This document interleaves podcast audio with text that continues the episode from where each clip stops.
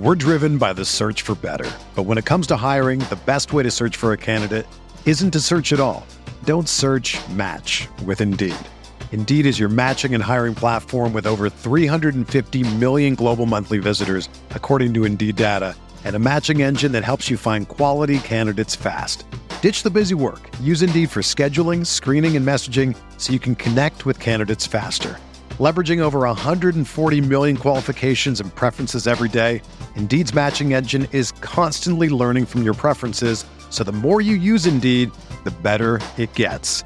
Join more than 3.5 million businesses worldwide that use Indeed to hire great talent fast. And listeners of this show will get a $75 sponsored job credit to get your jobs more visibility at Indeed.com slash BlueWire. Just go to Indeed.com slash BlueWire right now and support our show by saying that you heard about Indeed on this podcast. That's Indeed.com slash BlueWire. Terms and conditions apply. Need to hire? You need Indeed. This podcast episode is brought to you by Coors Light. These days, everything is go, go, go. It's nonstop hustle all the time. Work, friends, family expect you to be on 24 7. Well, sometimes you just need to reach for a Coors Light because it's made to chill. Coors Light is cold lagered, cold filtered, and cold packaged. It's as crisp and refreshing as the Colorado Rockies. It is literally made to chill. Coors Light is the one I choose when I need to unwind. So when you want to hit reset, reach for the beer that's made to chill. Get Coors Light in the new look delivered straight to your door with Drizzly or Instacart. Celebrate responsibly. Coors Brewing Company, Golden, Colorado. Blue Wire. New England sending QB Jimmy Garoppolo to 49ers. We believe we found the right guy. Garoppolo, quick pass, caught by Kittle. He dives, and he's in. Touchdown, 49ers.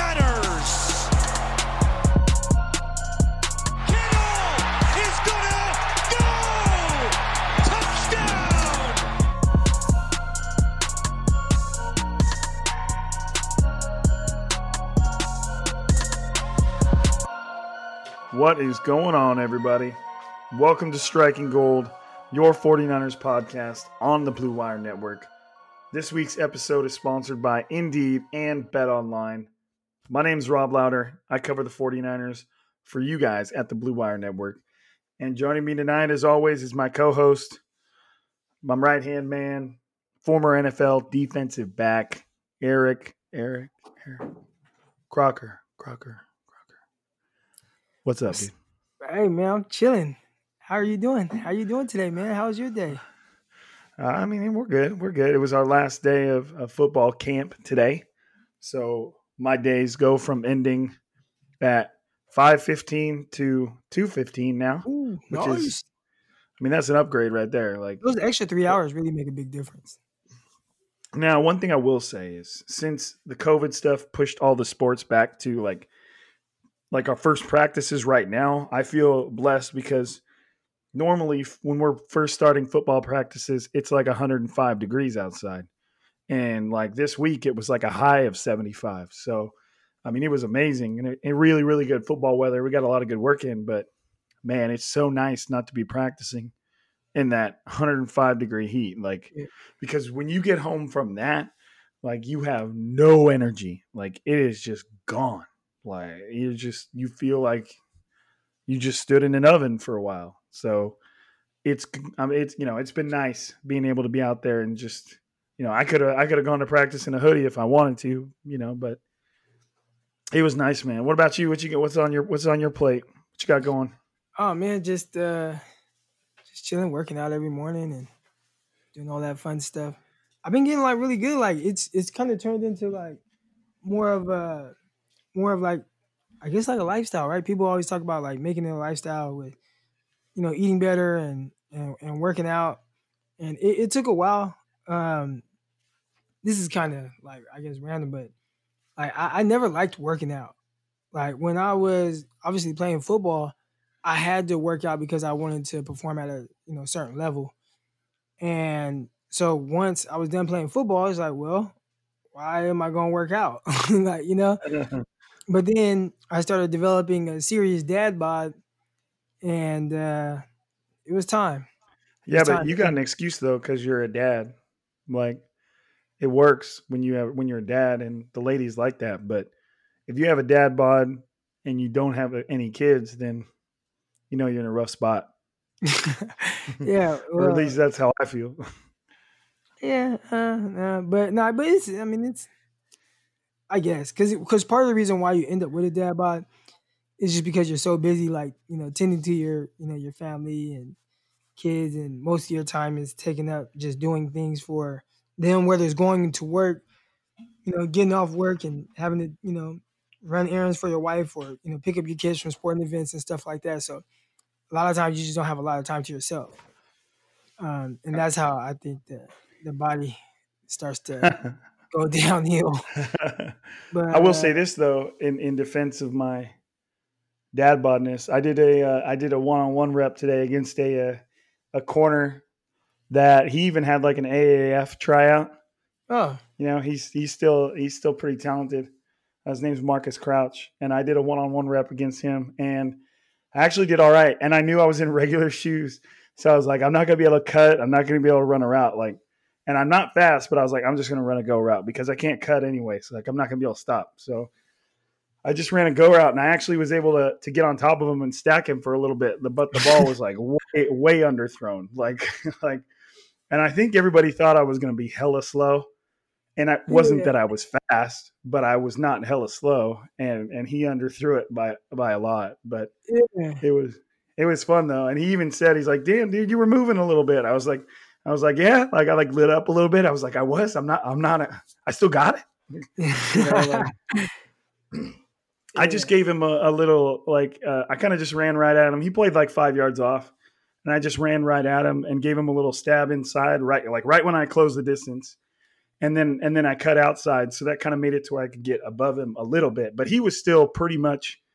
like almost in phase, like he was right with me. If the ball was like perfectly thrown, you know, like a, a right over the top of my shoulder, I would have caught it for sure. But it was like it wasn't even. It was like underthrown if somebody was throwing it to him.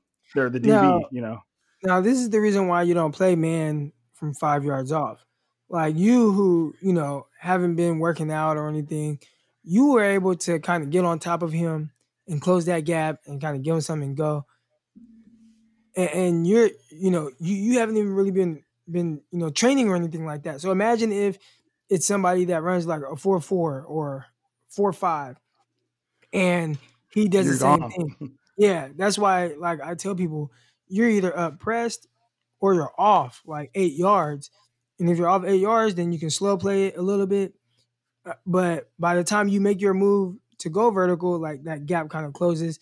But if you're at five yards and you're playing off man, it's it's not your time clock gets sped up because the guy's going right now. So yeah, that's just yeah. Well, yeah, it definitely wasn't because I was fast. Like that's that's not an option. So yeah. Well, I'm was- not trying to. I mean, but you. I mean, shoot, you did something to him, obviously. Right. Well, I mean, I, I do- I know routes and like manipulation, but I mean, it's like um, you know, he's, it still doesn't really. At some point, it doesn't really matter. But it was fun. I, I figured when I started running, I was like, man, I am gonna pull every muscle in my lower body right now, and and I and I didn't. I was fine, but it was funny. It I was, bet it was just a good time. tomorrow. Probably. I mean, I've been running around a little bit because every every route with these kids, I have to. I want to show them at least what it should look like, and you know, when, when they're doing the DB stuff, and you know, so I still try and demonstrate stuff for them at like seventy five percent speed. But yeah, I'll probably be sore tomorrow for sure. Anyways, let's let's get into this shit. Let's get in this because we got a shish ton of questions. You guys hooked it up again this week that we got to hit, and we shouldn't be rambling on too long. Um, some uh, housekeeping things, you know, just random, keeping you guys up to date. Uh, the 49ers activated the three week practice window of Tevin Coleman, Jordan Reed. Let me start over. Running back Tevin Coleman, tight end Jordan Reed, and nickel corner K'Waun Williams. And Kyle Shanahan said all three of them have a chance to play today, or excuse me, not today, this week. It seems unlikely. Maybe, I mean, if I had to bet, I'd say we probably get one of them, maybe K1, you know, because somebody's got to match up with Tyler Lockett over there. Um, maybe K1's the one. I, am not sure, but uh, you know, he said all three could play this week. Um, he also said kind of like you know I would expect more than likely it would be next week against Green Bay on the Thursday. So we'll see. But I mean, that's good news. I mean, this is like the first time in a while where the 49ers are getting more than they're losing. You know, it's almost like I think it was the Kosh or, or somebody tweeted out like the 49ers getting these players seems like they're like making trades for good players when in reality they're just their own players that have been chilling on IR, you know, like the 49ers have so many talented players on IR that any one of these players that comes off, it's like, hell yeah, let's go. You know, like it's just they're in such a weird spot. You know, it's it's weird when these guys. I mean, because now you're looking at let's just magically assume all of them are healthy right now. You know, you got another competent running back back there. You have your starting nickel, and then you have a dynamic move tight end next to Kittle that looked like the man over the first two weeks of the season. So I mean, those are big upgrades. Those are big bonuses. Yeah. So you know that's interesting. What else we got here?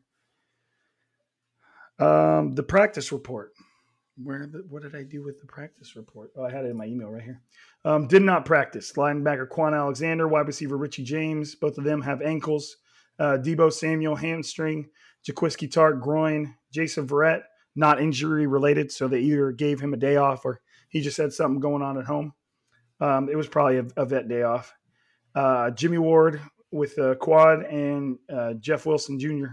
Um, ankle. And the reason none of those names I just talked about are on there is because they're still on IR. They're not required to be on the injury report. So those are the only people all not practicing that were on the injury report.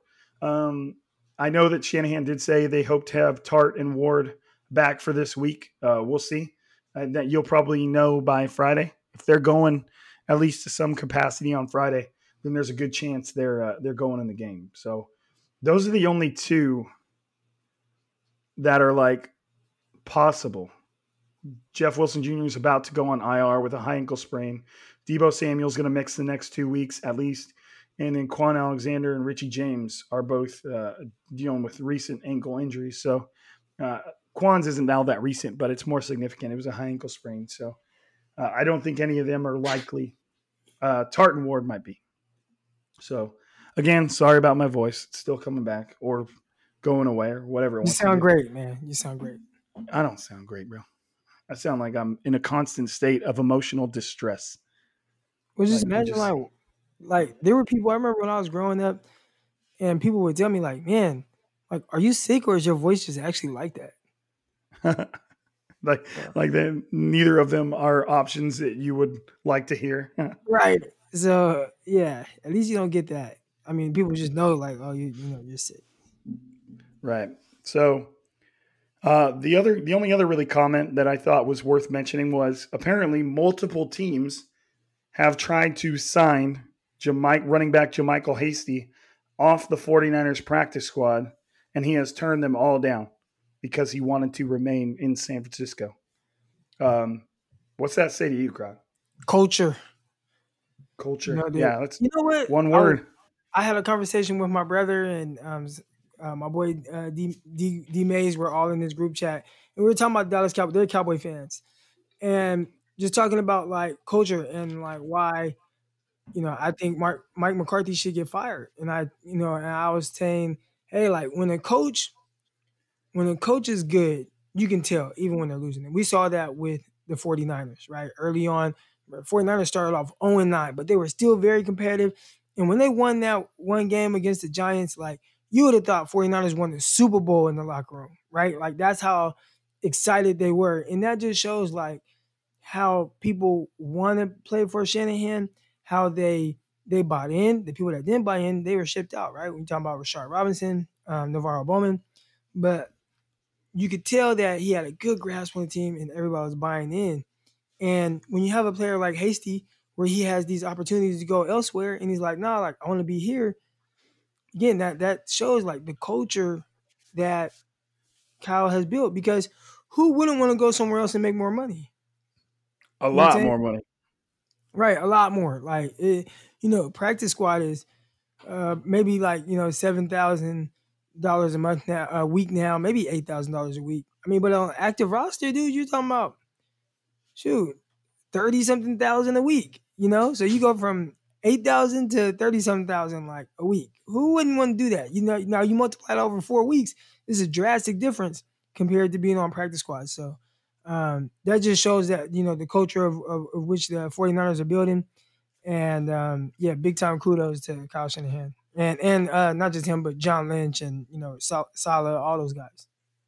And I mean, it also tells you too that he expects to get a chance. You know, like obviously Kyle Shanahan doesn't owe anything to JaMycal Hasty, but they know that this guy stuck around because one, he saw an opportunity kind of brewing. You know, he kind of felt like he was going to get his chance. They probably told him he was, you know, it, it'll come, and and now he's finally there. And I'm sure the team feels some sort of you know, devotion to Hasty and the fact that he stuck with them, um, even though he could have left, you know, and, and it kind of all plays into the role it seems like he's about to have, you know, like it seems like this game coming up against the Seahawks, like it seems like it's going to be like the JaMycal Hasty coming out party, you know, like he's already looked really good, but now, you know, Raheem Mostert's still hurt. Jeff Wilson's hurt. Uh, Jerick McKinnon's kind of getting rested and the you know he's kind of been put on the back burner, and so that leaves JaMycal Hasty. You know, so uh, it, it, we'll see if if he can if he can take advantage of the opportunity and the fact that he stuck around for this right here. It, it should be interesting. It should be interesting. But anyways, it's uh it's our mailbag episode, folks. From here on out, the entire rest of the episode. I mean, we'll get in a quick word from our sponsors in about ten minutes or so but the uh, the entire rest of the episode is is is all you guys. Okay, and again, you guys came through with the questions. I think we had thirty plus questions on my mailbag post, which is huge. It's huge, and that's all. That's all you guys. Um, if we didn't get that many questions, then this episode might be thirty minutes long, and we're out. You know, so now obviously some of your questions, depending on the order in which we get to them, um, they may have already been answered. If if we kind of you know just say, oh, well, we, you know, obviously we already talked about this. It's not because we don't care about your question. It's just that we already talked about it. So um, we're to roll through these here in no particular order. And uh, me and Crocker will back. I'll, I'll be the one reading the question, but me and Crocker will bounce back and forth. All right. We're going to start things off with uh, with a regular in AA Ron. He's always in here asking questions, listening to the pod, and I appreciate it. Um, at Burn Unit, Burn with an I. Uh, we'll start off with you, Croc. Was the pass rush that bad against the Patriots, or was the D line taught to contain the mobile quarterback last week and plan to do the same thing again this week? What you think? Uh, Cam Newton and Russell Wilson are different type of runners, so I think you can you can rush a little bit more as like you know like you're going to get a pure passer when you're going against Cam Newton than Russell Wilson because Cam Newton actually he actually like wants to throw. He actually wants to throw from the pocket. Russell Wilson, he'll drop his eyes quick. If he even f- thinks he's sensing any type of pressure, he'll drop his eyes, get ready to move around, and try to make a uh, play on the move. So, yeah, I, I think that was just just kind of lack of pass rush. And I was actually kind of just watching the game right now, and it was more of the same, just kind of lack, lack of pass rush, which you know we've been saying that's it's kind of been an issue. Now Saleh did do some creative things. Came came with a nice blitz um, off the edge with Dre Greenlaw. Did see Givens get in there and get a sack, but uh, Dion Jordan had a near sack that ended up in a uh, Cam Newton run. So he had to run like so. You know when he absolutely had to run, he took off. But yeah, for the most part, just not really good pass uh, rush. Yeah, and I, I agree. I don't I don't think they were they were not trying to get to Cam. I think they just couldn't you know they just they just weren't they just weren't doing great. But I mean that's you can't really unless I mean, you know it's on at this point it's on Robert Saleh to, to and the calls he makes to manufacture pressure with stunts or you know or blitzes and stuff like that. Like they just you know if you took the two top pass rushers away from every team right now, how good would their pass rush be? Like right, not great, shitty, bad. You know, and that's just what the 49ers are dealing with. They haven't gotten anything from Dee Ford this season. And Nick Bosa obviously got hurt early on. So they're just doing what they can. And, you know, any any any significant pass rush that you guys see beyond this point, you should consider a bonus. Like they're just not in a position where they, you know, it, you still obviously want them to do what they can to produce it, but they just don't have the tools right now, and that's you know it sucks. Um, AA Ron also asked, after the pandemic, can we all have a striking gold tailgate party before a game next year? Hell yeah, that sounds hella fun. I mean, we'd have to fly Crocker in here. We'll we'll start like a little striking gold GoFundMe for Eric Crocker's striking gold tailgate party. Yeah, yeah, I'm sure I'll be flying down like regardless. Yeah, we'll get it. I mean, I wasn't trying to infer that you like don't have money. I'm just saying, like, man, we if we can if we can pitch in, we can pitch in. You know. All right, Frank Perez at Batman two four five five nine. Oh yeah, the five five nine. Is it time for Sherman to move to safety? Uh, I don't think so. I mean, but I, re, I mean, that's more of a we, that's more of a Crocker question. I, I don't know. Like, what what tells you it's time for him to move to safety? The two corners that the 49ers have right now are playing really well. Is that what is telling them? I, I don't know. What do you think, Croc? I mean, the Usually, 49ers have two safeties right now. Well, what tells Sherman he'd have to move to safety? Yeah, when or or at what point do you, is that a decision that that is made? I think when his his body tells him that he can't play corner anymore. Can't cover anybody. I think that's something that Sherman has to be honest with him himself about. Um, I'm pretty sure he's coming up on that decision. You know, he yeah, it won't happen yeah. this year. So it's going to be very interesting with how they deal with him kind of coming back because like, you know, is he going to come back? You know, definitely under a different salary. Um, is he going to play corner? Is he going to mix in some safety? Is he going to do something like what we saw from Charles Woodson later in his career, where he was kind of like a nickel slash safety type guy? Um, all roles, I think Sherman will would excel in. So, um, I don't know. I do think that that decision is coming soon. Yeah. I mean, if, if the 49ers had like an opening at safety per se, I could see maybe him being kind of – you know, a little lightly shoved maybe that direction sooner. But I mean, it's not like the 49ers like desperately need someone there right now because neither Tartt nor Ward are seriously injured. But I don't know. I mean, that's that's an interesting question. That's going to involve, you know, I think there will just have to be a maybe at some point, you know, I, I don't think it's already happened, but there's some point where Sherman will have to realize himself, like, man, I, I can't cover these guys anymore. Right.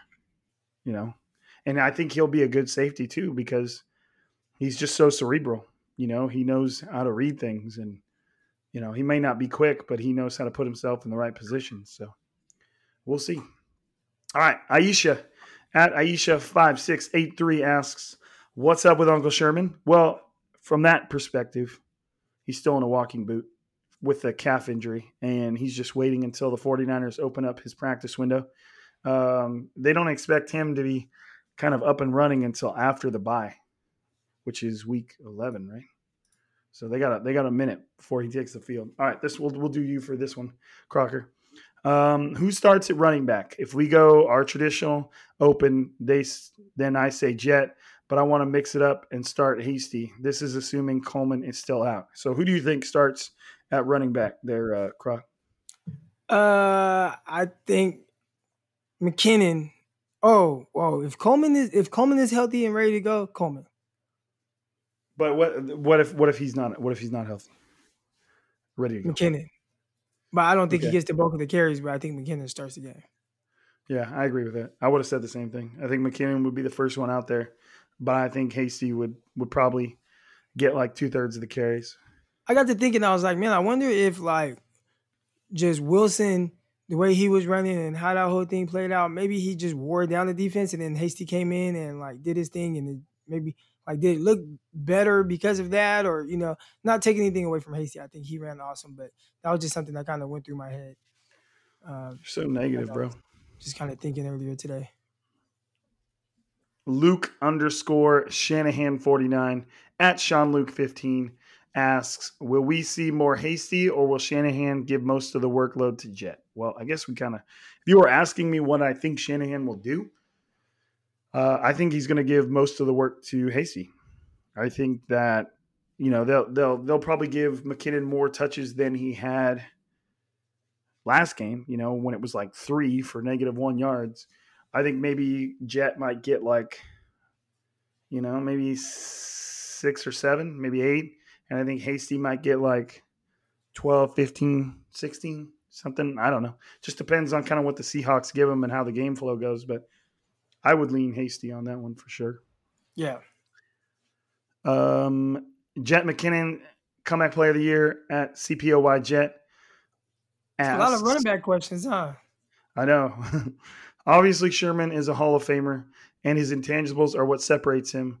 But should the 49ers just ice him for the rest of the year? Feels like he handicaps the defense by not being able to play man the way we have. That's a perfect question for you, bro. Uh, nah, I, I just think I think you're regardless of that, like you're, you're better with Richard Sherman on the field. You know, this is a guy who, you know, even though he can't run, you know, quite like when he was younger, he's still a playmaker. He's still pump, you know, fearing quarterbacks. Uh, they typically don't char- uh, challenge him much, you know, if, if at all. So yeah, I mean, I think he's somebody. No, I think you definitely, you know, you gotta, gotta, gotta. If he's healthy, you play him. Yeah, I Playmaker, don't think. man, we're talking about in the Super Bowl, man. Like what, what we played uh, three games in the playoffs. He had interceptions in two of them. Like, you know, that's what Right. that's what he brings. But all they're going to remember is him giving up one to Sammy Watkins. Like that's Yeah. like that's the definition of of Which, Sherman. I mean, he he didn't have a great game, but you know, but still, you know, you're you're better with Richard Sherman out there. Right. I agree. I don't think you have to be too specific about it. I feel like, you know, yeah, Jason Verrett's playing well. Manuel Moseley, not bad, but you want Sherman on the field. Until Sherman gives you a very good reason to, to for him to not be on the field, he's on the field. Um, 49ers in LA, four, four and three at 49ers LA. What do you ex- what do you expect? Who do you expect to get the bulk of the carries and touchdown opportunities at running back, Hasty or McKinnon? Um, You've already answered that. Yep, yep. We're going we're going Hasty over McKinnon for for both of those, I would think, because Hasty runs hard. So I don't I don't see him as somebody that Now touchdown, maybe McKinnon, just because he has had a knack of finding the end zone.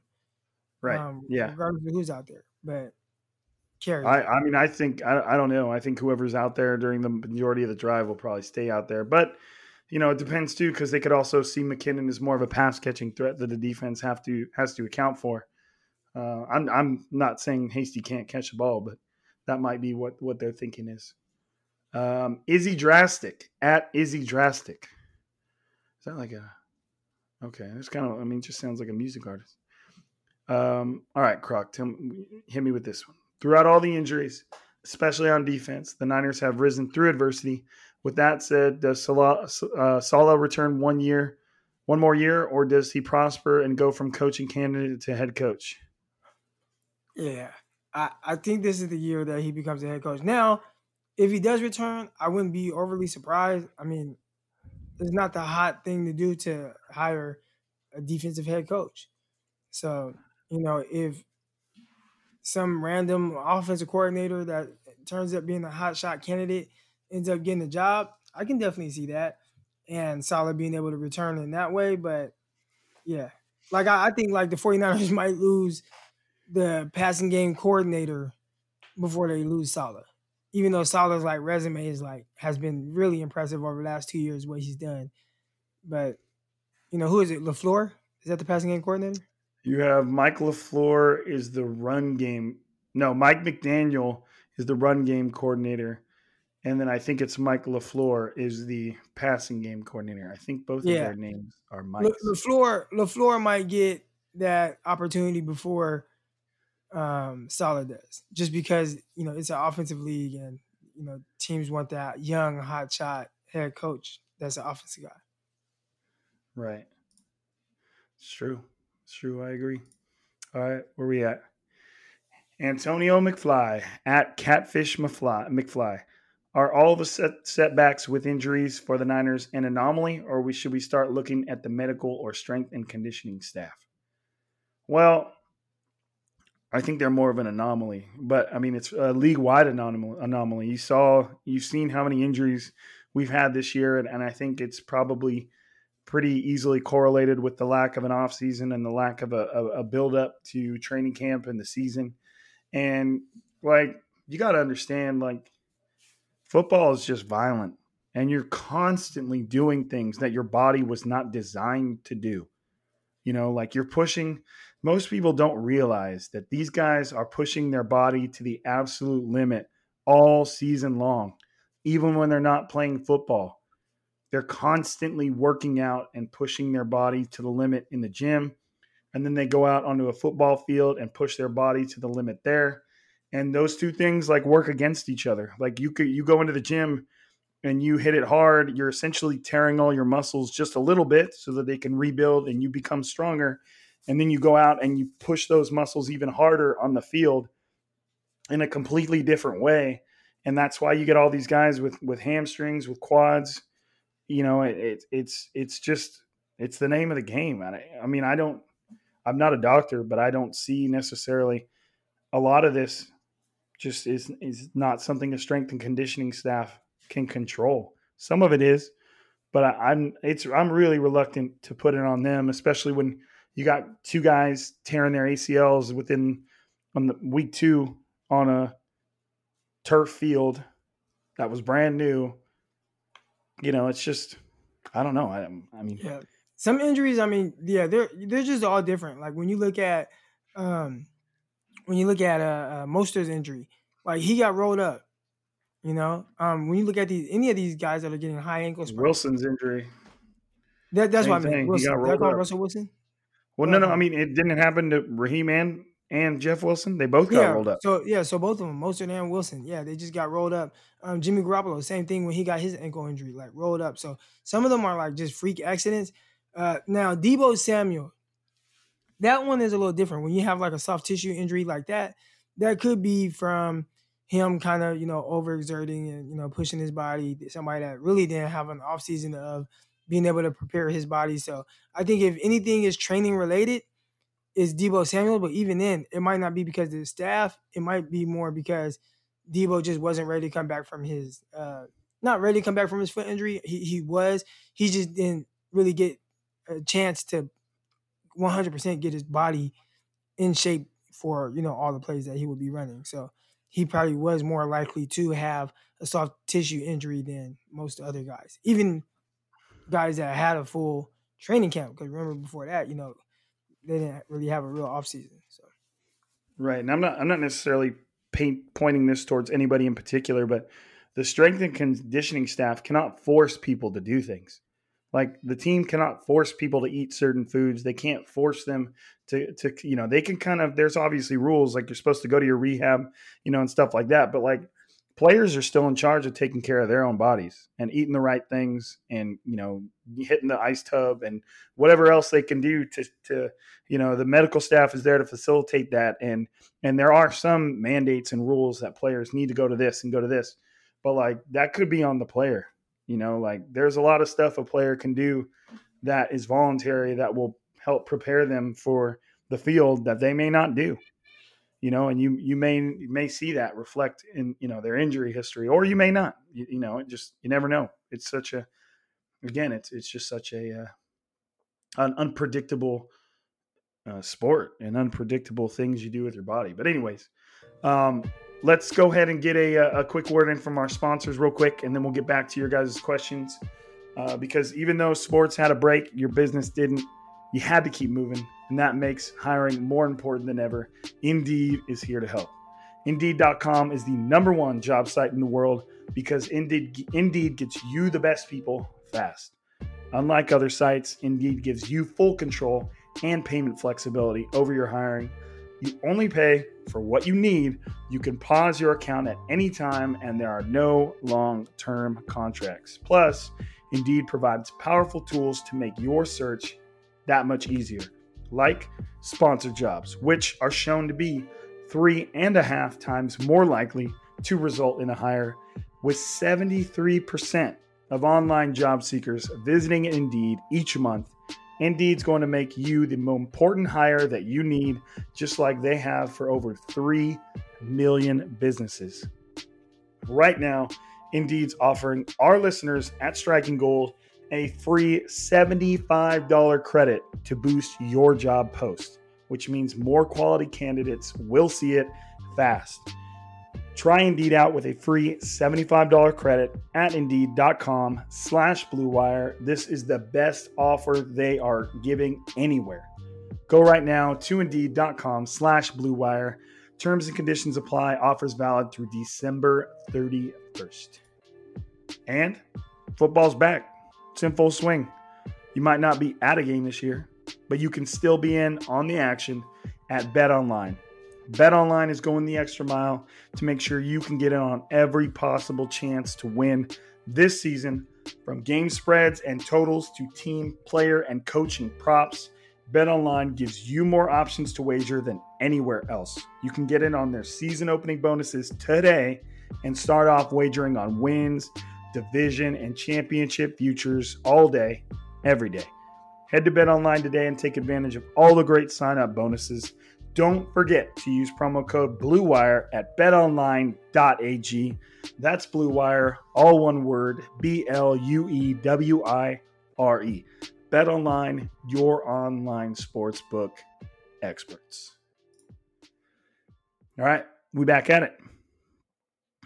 Let's see what controversial Joe has to say at Lord Joseph. Man, he's really feeling himself. Controversial Joe at Lord Joseph. Not that the Niners secondary was bad last season, but they were able to get through the season in the shadows thanks to the pressure from 2019's D line. How impressive does that make virtually the same secondary this season given the depleted D line? Crocker. Uh, I mean, yeah, it's, it's impressive. Um, but I don't think it's just the you know secondary. I think the linebackers have something to do with that too. You know, uh, I want to say Fred Warner's like top five or even higher, like top three or whatever in um his pass coverage grade uh, at, at his position. So I think he's top two.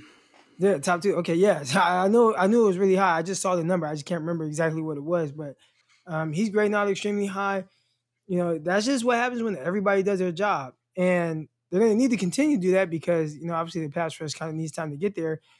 And I've said it, with, especially with the 49ers running zone, if the pass rush not getting there, uh, zone windows open up. So I've been really impressed a lot of times with how how many times they've made like you know quarterbacks kind of throw the ball away or just errant passes.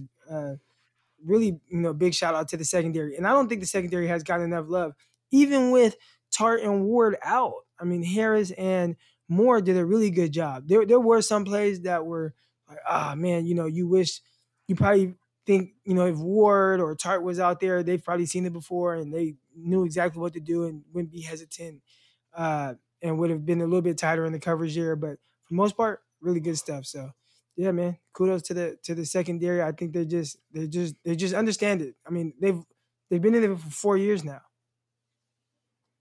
Yeah, I agree. I agree. And I mean that that is yeah, that's that's just a testament to the coaches and the players for getting it down because anytime a backup can come in and and not get completely exposed, you know, then you know they've been doing their homework and they were ready for for when this moment came. So I mean, you can you can be impressed. And, and what's what's interesting about his question is is you know he he says given the depleted D line, well the secondary has been depleted too, but there hasn't been a steep drop off, which is pretty impressive. It just, yeah, like I said, time. just means that that everybody's doing their homework and they're ready to roll. Um, M Sincere at Mr. Sincere 13. With Deebo and Richie out, Aiyuk starting, who else gets the touches at wide receiver after Kendrick Bourne? So I do think that Aiyuk and Kendrick Bourne are the obvious the obvious one and two. You've got George Kittle in there. Um, if I mean by some, I wouldn't say miracle, but by some chance Jordan Reed goes, he's going to play into the uh, into the equation a lot. Um, I know they don't mind throwing to uh, Ross Dwelley. That you know they don't they don't mind getting him involved. As far as receivers go, I mean it's tough because they're really down. I would have said Richie James, but he's hurt as well. Dante Pettis has been inactive for a while. Maybe they bring him up and let him do his thing. You also have Trent Taylor, who has, you know, uh, over a few weeks, he's gotten a couple receptions. So maybe he gets more of a chance to shine. Um, you know, you put Aiyuk on either end and then Trent Taylor in the slot, and you just you go with that and see what you can do. Um, you know, but the 49ers don't have a lot of options. Now, you can go to the practice squad that, you know, and see maybe they're going to elevate some guys. You have, uh, you know, you got River Cracraft, Chris Finke. Um, I think Kevin White's still chilling down there. Yep. So, I mean, they could bring up another guy, but, you know, I, I wouldn't necessarily expect those guys to immediately step into bigger roles than the guys that are already on the roster. So, um, we'll see. You know, they're they're they're thin. They're thin. They're down Deebo Samuel and uh, Richie James right now. So that's a that's a good question. Um, oh, it's controversial Joe again at Lord Joseph. Do you guys think Kwon Alexander's subpar performance this season could have a lot to do with the injured defensive line and his role shifting a little bit because of that? I think his speed and athleticism lend to him being a much better coverage linebacker when we can just send four like most of 2019 uh, I know that's pretty in, intense question, Croc, but it, he's basically. I didn't hear the very first part. Do you think Kwon Alexander's subpar oh. performance this season could have been could have had a lot to do with the injured defensive line and his role shifting because of that?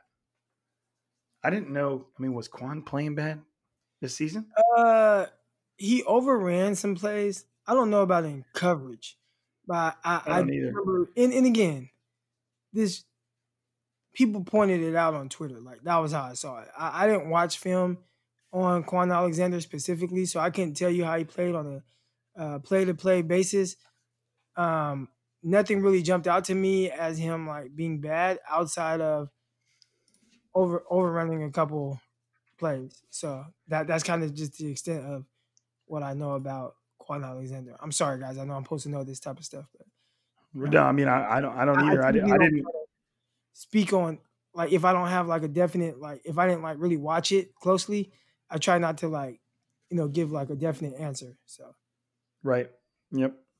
Um. Yeah, and, I, and I, there's I'm not going to be able to give you any different answer than Croc. I, I mean, I wasn't aware that Kwon Alexander was really struggling that much. I know he has his moments, both both positive and negative, but I'm, I'm not necessarily sure I could attribute that to the defensive line at all. Um, Robert T. Taylor Jr. at GI Steel. Do the Niners make a call to New England about Stephon Gilmore? No, they don't. Because Stephon Gilmore is due $23.9 million this year. And the 49ers have about two to spare. Man, so, I just saw a number that didn't even look like that. Like from um, it might be less. Yeah, it was like it was like a hundred thousand dollars or something like that. Like I just saw it. Let me see if it's still up. I just, I mean, I roll all my stuff through over the cap. They usually seem like they got it. They have the 49ers at 2.73 million in salary cap space. And okay, here we go. It's from um, Lombardi. Uh, yeah. The 49ers have only $117,911 of cap room today as it stands. They literally cannot afford to sign or trade anyone. Uh, any potential right. move would have to come with a uh, potential cut or restructure to open up 2020 space. Or trading that, or trading a player away. Right. So yeah, the, I mean, whether it's two hundred thousand or two million, obviously there's a, a lot of mm-hmm. difference there, but they they it it says the same thing, especially in regards to somebody like Stephon Gilmore, who has the biggest cap number in New England by about $10 million. So, you know, that obviously, I mean, that's way bigger than Cam Newton's or, or anybody else on the team. So there's, there's just no way unless they were sending an expensive player away like Dee Ford or Kwon Alexander or something that cleared up a ton of space in exchange. There's just no way they can, it's impossible to add a player like that just kind of without a whole bunch of other moves happening as well. Um, all right. The real S Taylor at the real S Taylor one. Crocker, does Dante get moved before the trade line deadline? Uh, again, I mean, I want to say, you know, you would think so, right? They they they've heard from teams that were interested in uh, uh, acquiring him. Uh, you're not playing him at all like he just doesn't play. Even when guys were hurt, I mean, he was barely getting any snaps, and they ended up having to trade for like Mohamed Sanu. So, yeah, I, I, am gonna go. I'm just gonna say, I, I, would think so. But then, you know, with this just cap space being kind of funny, and you know, different kind of cap hits and stuff, and I don't know, it's kind of weird. But I, I I'll say, yeah, even though I really don't think so. um, I'm, I mean, I'm the same. I, I do. I think they they they move him if they can get anything for him. He's already basically not doing anything, so why not? You know, it's just a matter if another team feels like they want him. You know, the Niners do have. Obviously, they're not playing him now, but they they do have tape that they can point to to say, look, he can he can do his thing. Watch even watch him when he's out there this season. He gets open. They just haven't. You know, he's just not meshing. So you know, there's there's things that they could point to to entice a team. But I mean, I guess if I had to give her you a yes or no, I'll just say yes because I feel like that's what the 49ers should do. Um, aspiring grifter at Alex H. Noor. You guys talked about 49ers parting with Kwon and D this offseason. What excuse me, what are the cap ramifications of these moves? My understanding there's still a lot of money tied to both of them, so it would be hard to move off of them. Well, let me. Dee Ford, did they both restructure, or just Dee Ford? I, let I, me see. Who was it that somebody re like somebody that was like, oh, they'll probably move off this person, restructured, and I was like, damn, they probably made no, it to where they can. I'm going to read this off to you, and you tell me if you think the 49ers will cut Dee Ford. Okay. Well, hold on, hold on. That says guarantee. That says it. Like go to. Does this change? No. Okay. Sometimes this site doesn't because there's a difference between cutting someone pre and post June 1st, and sometimes it doesn't work when I change it. But I was gonna say it's so obvious because Dee Ford's cap number is 20 million and there's zero guaranteed salary. But then it says if they cut him, they save 6.4 million but have 14.3 in dead money. Um, so look, like that doesn't make someone uncuttable. You're still going to save 6.4 million. You can either keep him on the team and pay him his 20 million dollars or you can cut him and save 6.4 million. Like that's really all it comes down to. Like and if, if they feel like they need to move on and their their money would be better else going elsewhere, yeah, they'll have a, a shit ton of dead money, but you know, you've now opened up a roster spot. You've saved yourself money. You know, and then let me look. Let me find Kwon Alexander on here. Uh, Kwon Alexander, kind of the same story. Uh, 10.4 million in dead money and 6.1 million in savings. Now, again, I'm not sure if this site is working correctly because when I change it to cutting them after June 1st, nothing changes on the whole chart. So, and that's not usually normal. So, um, I would have to check on that. But you and they're gonna if they're gonna cut them, they're gonna incur a shit ton of dead money. But they're between the two of them, they're also gonna save about twelve million, and it's gonna come down to the wire next year too. So I don't know. I'm kind of just looking through this, making sure I'm not missing anything. But yeah, I I do think that they part ways with both of those guys. And then uh Dre Greenlaw steps on up but I, I, can understand how you why you asked. You know, there's there is a lot of money tied to both of them, but again, you're still you can either keep those players on your roster and hope that they they contribute or, or whatever you're hoping to get from them, or you just bite the bullet, you cut them, you save your the what money you can, and then you move on. Yeah. Um, now he didn't ask this, but if I had to choose one that I would like to keep, it still would be Dee Ford because he's the pass rusher. And right, I, it's I like agree. if he just has to be on the team no matter what, it's like, ah, you know, give me the pass rusher. we, we've seen how thin pass rush depth can be, but we've seen how uh, deep the linebacking core can be and still not be like a huge drop off, even with guys like Al-Shaair playing. So, yeah. Right. Right, right. Yeah, I was just double checking this. Okay. Yeah, none of the numbers changed. All right. Let's move on. Let's keep rolling. Let's keep the energy high. Feels great, baby, is the is his name. So I mean, thanks for that.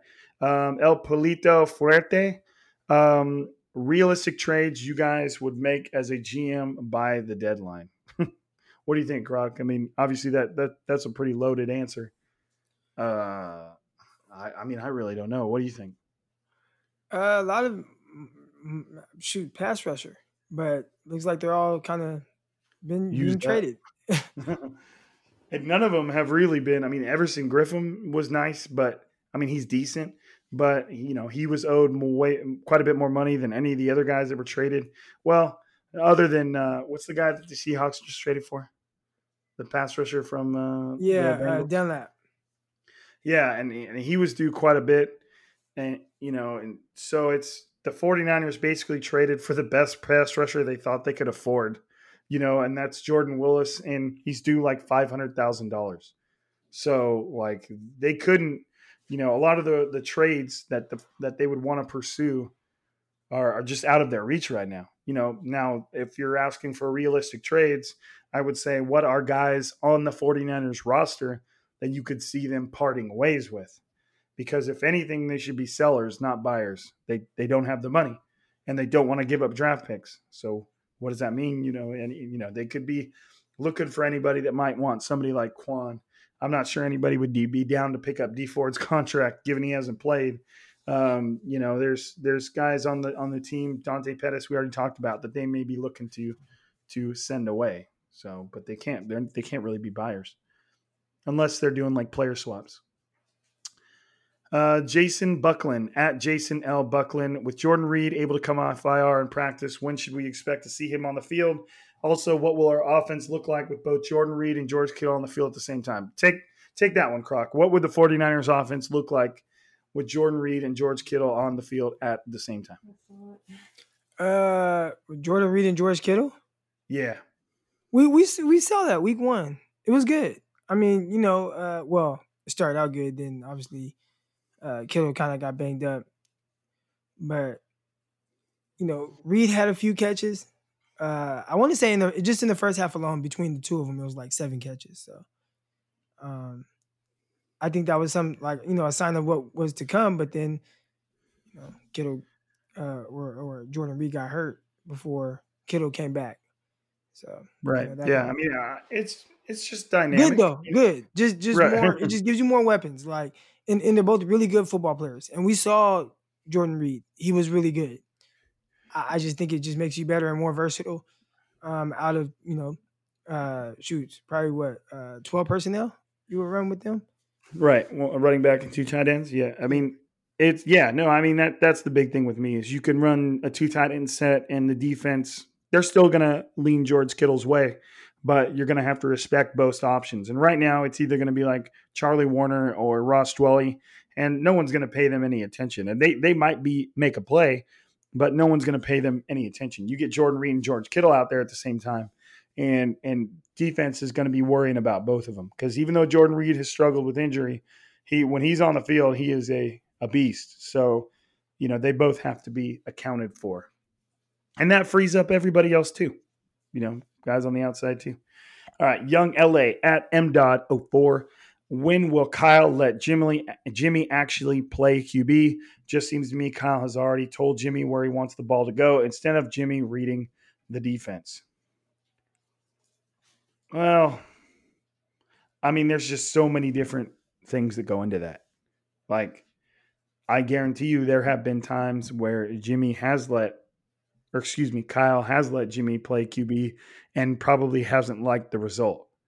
Yeah. You know, it, it's just a it's a give and take. It's a it's an ebb and flow. Like uh, you know, and I, I guarantee you, throughout the course of games, Kyle will steadily feed Jimmy plays in which he's making decisions or he's making riskier throws or you know downfield stuff like that and just to just to see where it goes and, and it's never it's never black and white. It's not that Kyle Shanahan is not letting Jimmy Garoppolo play quarterback.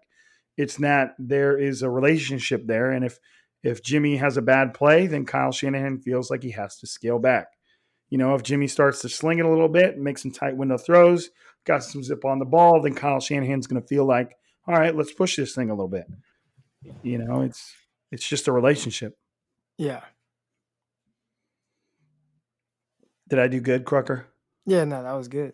okay because uh, so i figured when you just yeah Yep, yep. all right this one's for you croc cameron marshall at mr marshall 2011 i'm personally not ready to give up on g on jimmy g but i also have eyes to see his limitations and of course the window for a super bowl That being said, do Kyle and John Lynch look for a quarterback in this draft? If so, who is a realistic target?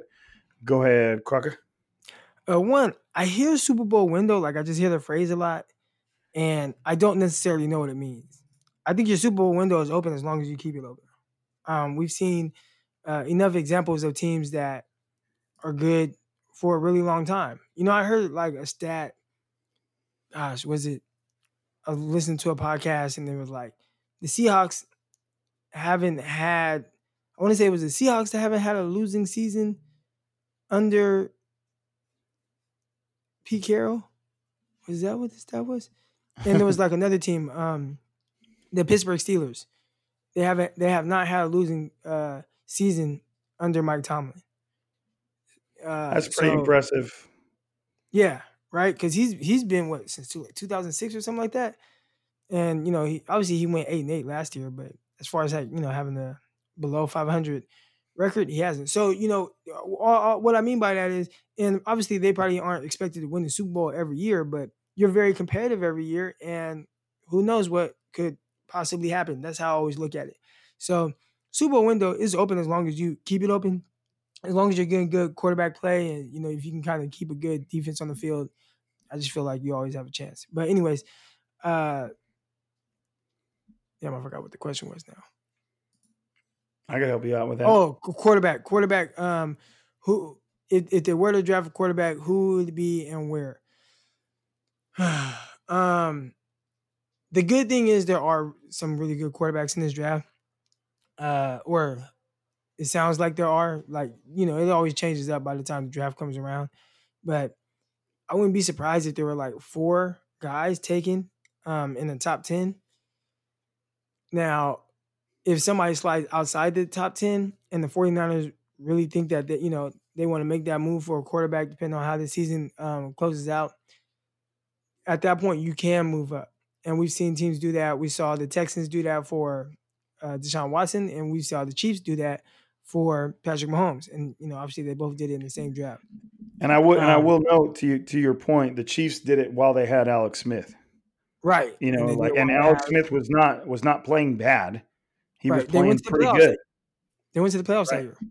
Right. So, so, I mean, the 49ers are almost in the same position as the Chiefs in terms of like a quarterback, you know.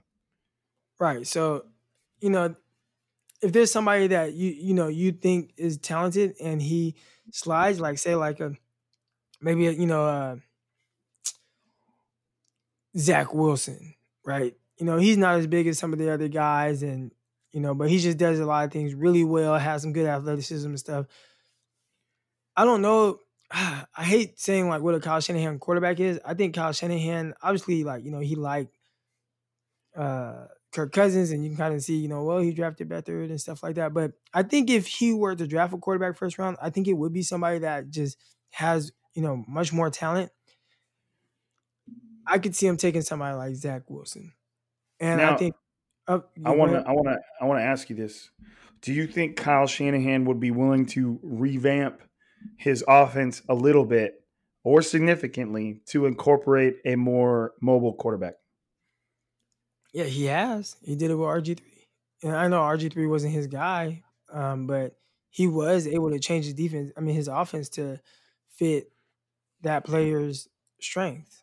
So mm-hmm. um, with Zach Wilson, you know, he's not uh, he's not a uh, RG three or anything like that. Like he's just he he just can move.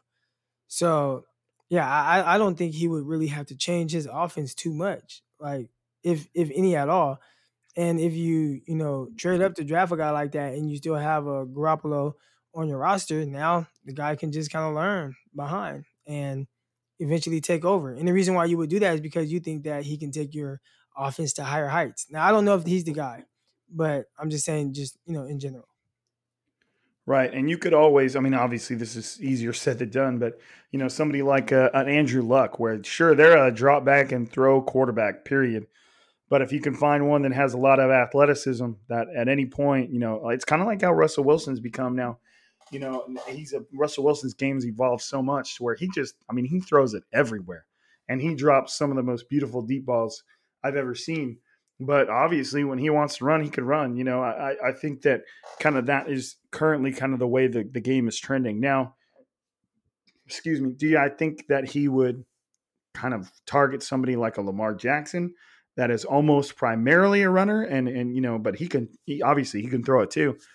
Probably not, but I, I would like to see him if they were going to go the quarterback quarterback route, get somebody that you know runs like a four five or four six that that can just you know, it, it wouldn't be out of place if you wanted to run like a little read option here and there. You know, like like Dan, kind of like what we've seen Daniel Jones do, minus the falling over in the open field. You know, so it's I would I would like to see if the 49ers are going to target a quarterback, get yourself one that can that can scare defenses in a couple different ways. You know, not just I mean, there's nothing wrong with a quarterback that can just drop back and sling it. But I mean, like even Joe Burrow, who looks phenomenal, he can sling it with the best of them, but he's also an athlete. Like he can move like well. So, and that's kind of is is that kind of how Zach Wilson is? Would you mute yourself, Crocker? My bad. Yeah. Yeah, you did. I'm gonna leave this in there. I'm not. I'm not gonna let him edit this out. We're gonna leave this in there. I know, and I was talking to like, oh yeah, yeah, but um, yeah, Zach Wilson, he he he can move a bit. He he can move uh, uh isn't he he can move. It's not like super explosive, but yeah, I guess I can compare it to like a Joe Burrow. Yeah. Man, I just watched him make a throw right now that was like not quite across his body, but like he was running right and then threw it like straight down the field right to the guy. Man, he makes some throws. Holy crap. Talking about Zach Wilson? Yeah. Like, damn. He looks he, nice. He can, he can, he can play. He looks he like small, he's, he's got a lot of arm strength too. Yeah, he's listed at six three. I don't know if he's six three, but I I mean, but anyway, I mean, obviously we've seen height doesn't really matter. Right, right, right, right. All right, all right. I don't want to bog down here. Okay, where we at here? Oh my gosh, that is hilarious. Hold on, we'll get there. That's not the question we're on, but I can't wait to get there. Okay, um, at Jed, no, excuse me, Jed at Jed Jedone. If Jordan Willis is no, if Jordan Willis is a decent speed rusher, meaning beating beating tight ends, making cleanup sacks, isolating right tackle, deep in the pocket so that the D tackle can have a one-on-one against the that is a huge parentheses have a one-on-one against the right guard with room to work with. Do you think the 49ers part ways with Dee Ford next year? Uh, i i don't necessarily know. Jordan willis willis tested well as far as speed but that's not really his game like he's a big, powerful dude. I think that he has speed and maybe he can convert that speed to power in, in terms of rush moves, but he's not like a speed rusher like Dee Ford. Speed rushers like that, you know, like a Harold Landry and Dee Ford, there's uh, even Von Miller, kind of for the most part, they're just they're smaller dudes that are going to use their quickness to just slide right under the tackle and make it happen.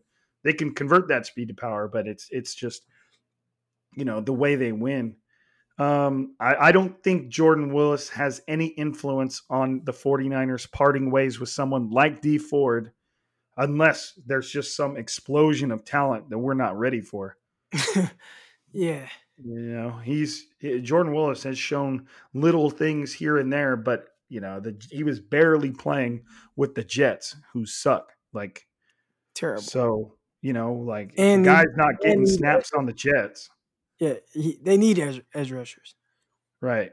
So if a team that needs pass rush is willing to give up a pass rusher for almost nothing, you know, the it's a, a six, you know, the, the 49ers got a seventh this year and then gave up a sixth next year. Like, you know, you know, just temper your expectations.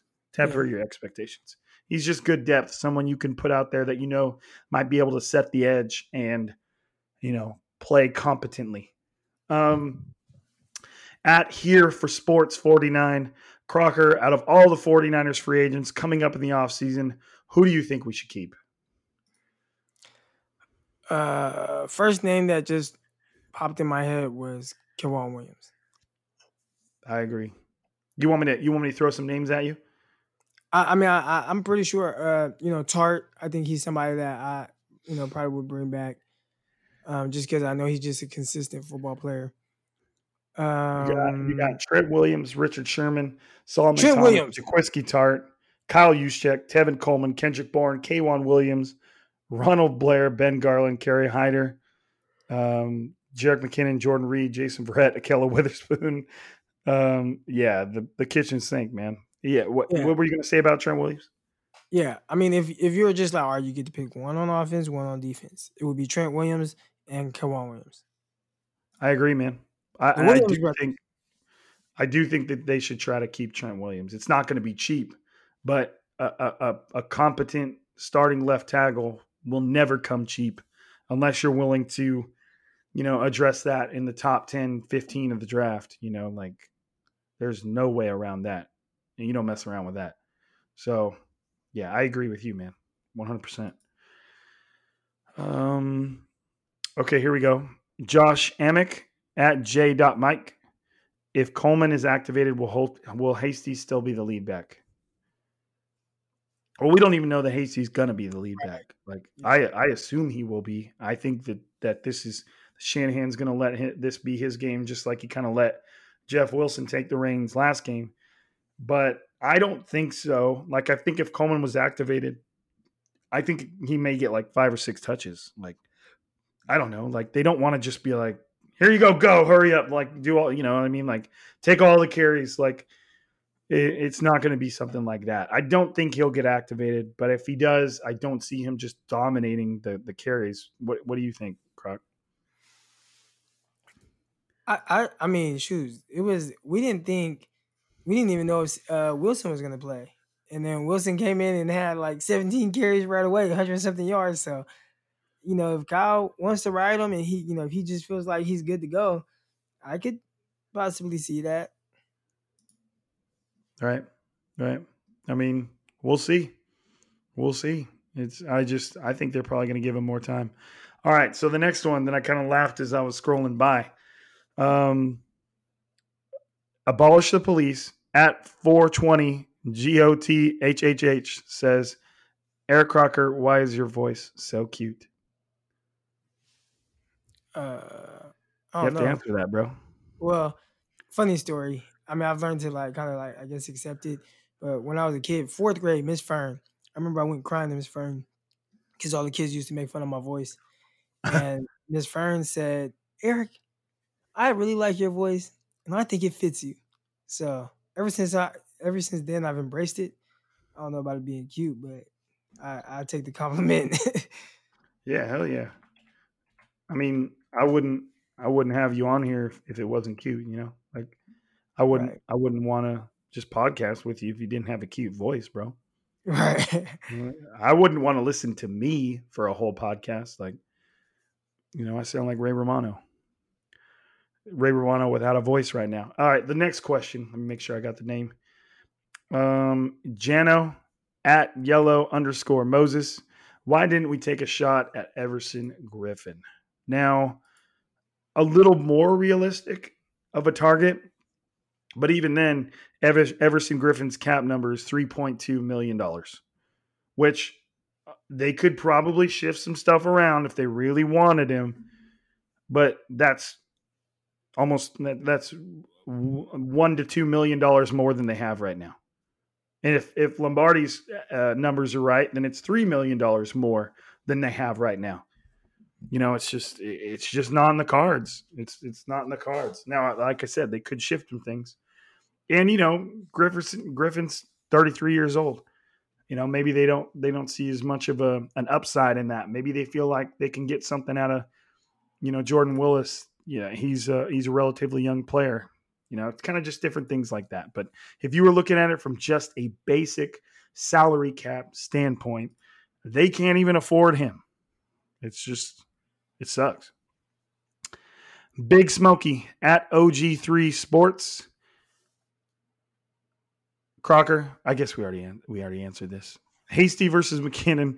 Who starts and gets more carries? Will Coleman be ready for Sunday? what do you think, Croc? Uh, I think we've answered this like four times already. All right. Hey, I appreciate that- you. that, I you know, appreciate you, though, Big Smokey. Don't don't think we don't appreciate your question. Yeah, I, I like how people are, you know, are interested in that. And it just shows like, you know, maybe that's something that 49er fans are worried about, you know, the running game and, you know, who's gonna get the bulk of the carries or, you know, the load. The crazy thing is I think with Kyle Shanahan and how he's kind of been from week to week, we really just don't know. we just don't Yeah, he's he's un- unpredictable. Um, Mike Finn at Ice Cream Judas Crocker is Kendrick Bourne going to catch a pass this week? hey, tell him I hope so. I need to get back on track. Is that is that the one that you had the bet with? Yeah. That's awesome. Hey, I thought it just happened to be a coincidence. I- Nah, nah, but- nah, nah, nah, nah, Uh, that we got to go back and check the pace and see uh, if if he's if he's fallen behind now. No, um, let's see. Let's see. I'll pull it up. But I. I think he- I, I yeah I think he catches catches quite a few. Maybe maybe I, my bet would be probably like five, four or five. That'll be good. That'll put me back on track. I think. at Voorhees thirteen underscore twenty two at Chris six six six five seven four one one. You got a lot of numbers going on there, bro. What QB in the upcoming draft is most likely to get drafted by Shanahan? Also, what are your thoughts on possibly having Bill Belichick as a DC when he retires as a head coach? Damn, going deep. Um, I know that Crocker has talked a lot about um, Mac from Alabama. You know, he's kind of a stand in the pocket and sling it guy. And I know his draft stock is steadily climbing. You know, we talked about Zach Wilson, who is kind of a stand in the pocket, sling it guy, a bit more athletic, you know, with somebody leaning towards more where the direction that I'd like to see Shanahan go. I don't want Shanahan to, to kind of go somebody like, you know, like the Lamar Jackson route, even though I'm a big fan of that. I, I, I do want him to see, to get somebody that he feel like suits his offense, but I want it to be somebody that can really make plays with their legs and just keep defenses honest. Did you uh did you look up Kendrick Bourne's numbers? Yeah, he he's currently not on pace after last game. Uh, How how far uh, behind is he? He's seven catches off. Damn it. So Well, he needs a game That's, where that's my guess, Mike Finn. He I think he's gonna have seven catches on Yeah, Sunday. if he has like seven catches this game, that should put me back on track to get to forty-five catches. All right, maybe shoot, maybe ten, man, maybe ten. All right, Ahmad Otala at Ahmad eighty. Hey guys, super pod, long time listener, first time asking. Hey man, welcome, dude. Welcome. Appreciate you. What's up with Motley? I know Croc likes him. And where do you think Trey Lance goes in the draft? Mid first? Prefer anyone over him? Jimmy Z, Jimmy G seems to lack killer instinct. I'm ready to move on. Your take. So What? Crocker, Jimmy G Oh. lacks killer instinct. sometimes he probably could ease off the killer instinct, you know, or or something, you know, like like maybe Did, maybe did you take not see him on that first drive when he uh, made a guy missed it? Uh, then, uh, Then he ran a guy over or, or, or went shoulder went Yeah. lowered the shoulder on a guy. missed the Rams. Yep. Uh, All right. Um, so start with the first one. What did you see in Motley? Because I know the 49ers today re-signed him to their practice squad. They they claimed him on waivers. They cut him. They added him to their practice squad. What did you like about him, Croc? Um, well, they added him to the practice squad. I mean, he's just somebody. It's gonna be hard to get that opportunity and get on the field, especially like the healthier guys are. Because right now they have the three guys. Right, you got Witherspoon, uh, you know, as a reserve guy, but you know Moseley and and uh Verrett. And then I saw Dontae Johnson playing too. So I think Motley, he just came at a time where damn, like, you know, guys starting to get healthier. so it's gonna be a little bit harder for him to get on the field. But uh and then I don't think he's like a core special teamer. So that's gonna be the tough thing for him to kind of find his way onto the field.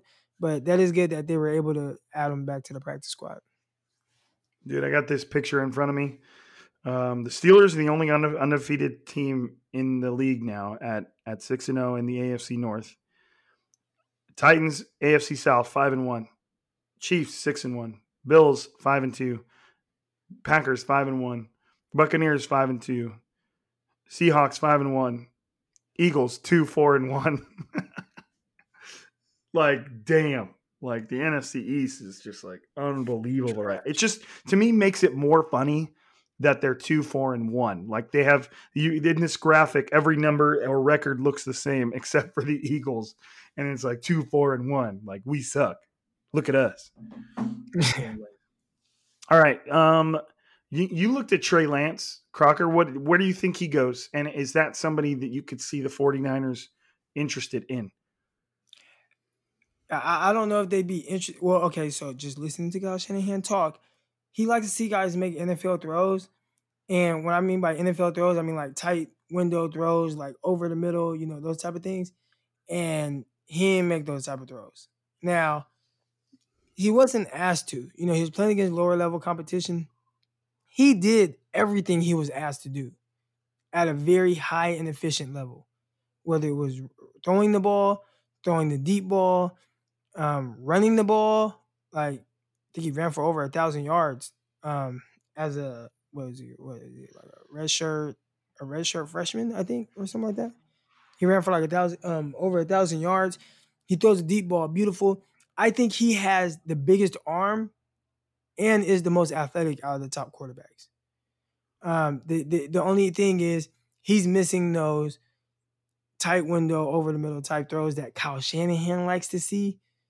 And because his team is really good, a lot of times how the play was designed, he was he he got the ball out on the first read. So you don't really see, get to see him just like have to go through his reads like other guys. Like you know, watching you watch Trevor Trevor Lawrence, and you'll see him have to go through reads just because you know the guys he's playing against are really good as well.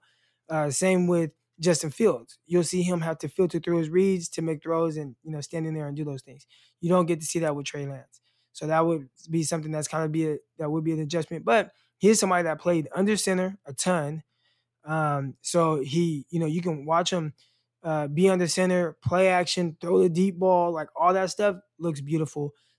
Uh, just what Kyle Shanahan's looking for, the tight window over the middle throws, like, you know, that kind of wasn't there when I was watching the film. But you could just say, well, shit, I see him doing everything else extremely well.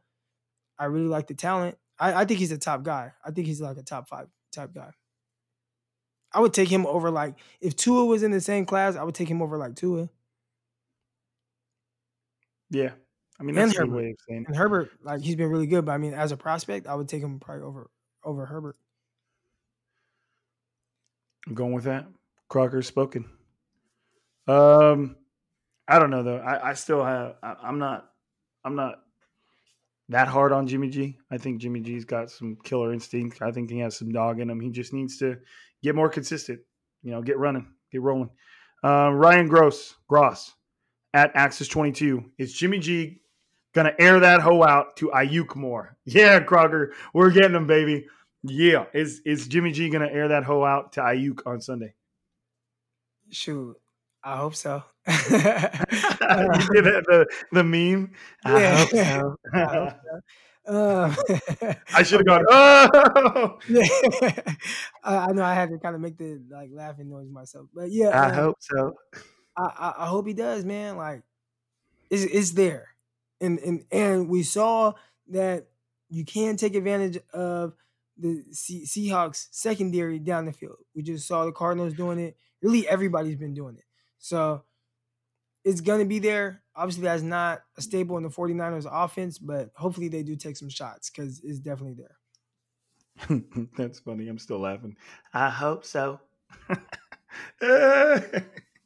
oh man, it's awesome. And unfortunately for bless him, at Young Crizzle HBK, last week Kyle said they were resting Jet. So do you think they'll be using him this upcoming Sunday, or do you think Hasty is going to get the most of the workload? I know that we've already answered your question, your question, bless him, but I'm going to answer it again anyways because I love you and I appreciate the fact that you dropped this question. I think that Jet is going to get the start, but I think Hasty's going to get two thirds of the carries. Let's call it five and fifteen. You know, maybe we could we could give a little bit like six and fourteen somewhere in there. Like I think Hasty's going to get the bulk of it. Um, yeah, that's that's what I think. That that is my opinion. That is that is what I believe. Can't believe we got through a whole mailbag without any Warzone questions. That's awesome. That's cool. no questions about Doctor Disrespect.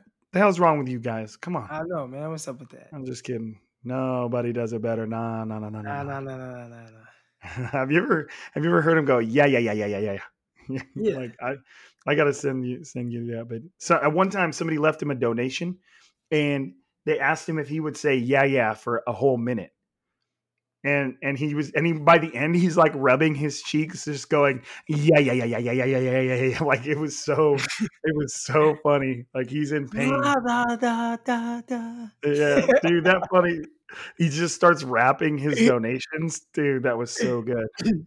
Buckle Z with a five dollar donation. Like he just he just went right into it. But anyways, this is not the Doctor Disrespect podcast, which is a good idea. Something I might have to talk to Kevin about. Um, so yeah, that's it, man. That's our last question, bro. That's it. I mean, we're only an hour and fifteen minutes in. Yeah. That was it.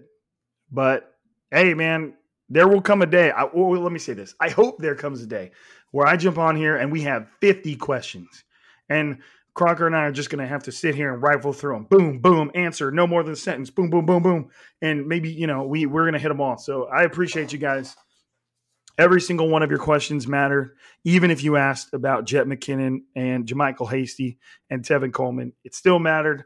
I want I, I appreciate the fact that all you guys jumped in here and asked questions. Hopefully, every single one of you guys are listening um, because you make you make the podcast, especially this episode. Like it's on you guys and how many questions you guys are going to ask to give us something to talk about.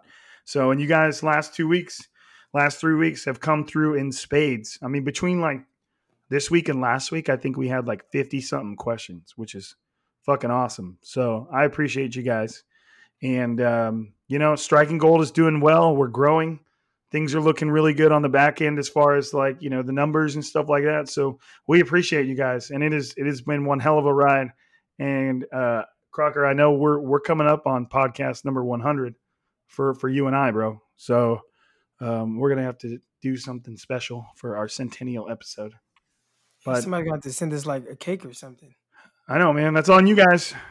I ain't giving you my address though, so I don't know what you're gonna do. Casner Intermediate, that's where I work. Or, or, you know, I don't know, Crocker. Send it to somewhere in Arkansas, and maybe Crocker will get it.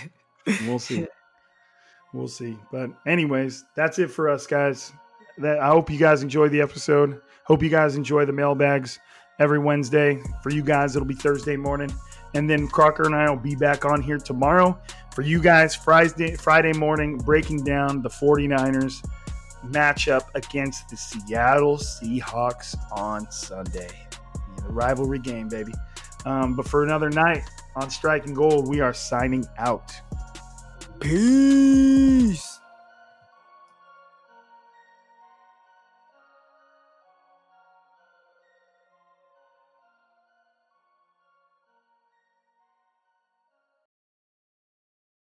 For the ones who work hard to ensure their crew can always go the extra mile, and the ones who get in early so everyone can go home on time, there's Grainger, offering professional grade supplies backed by product experts so you can quickly and easily find what you need. Plus, you can count on access to a committed team ready to go the extra mile for you. Call, click grainger.com, or just stop by. Grainger, for the ones who get it done.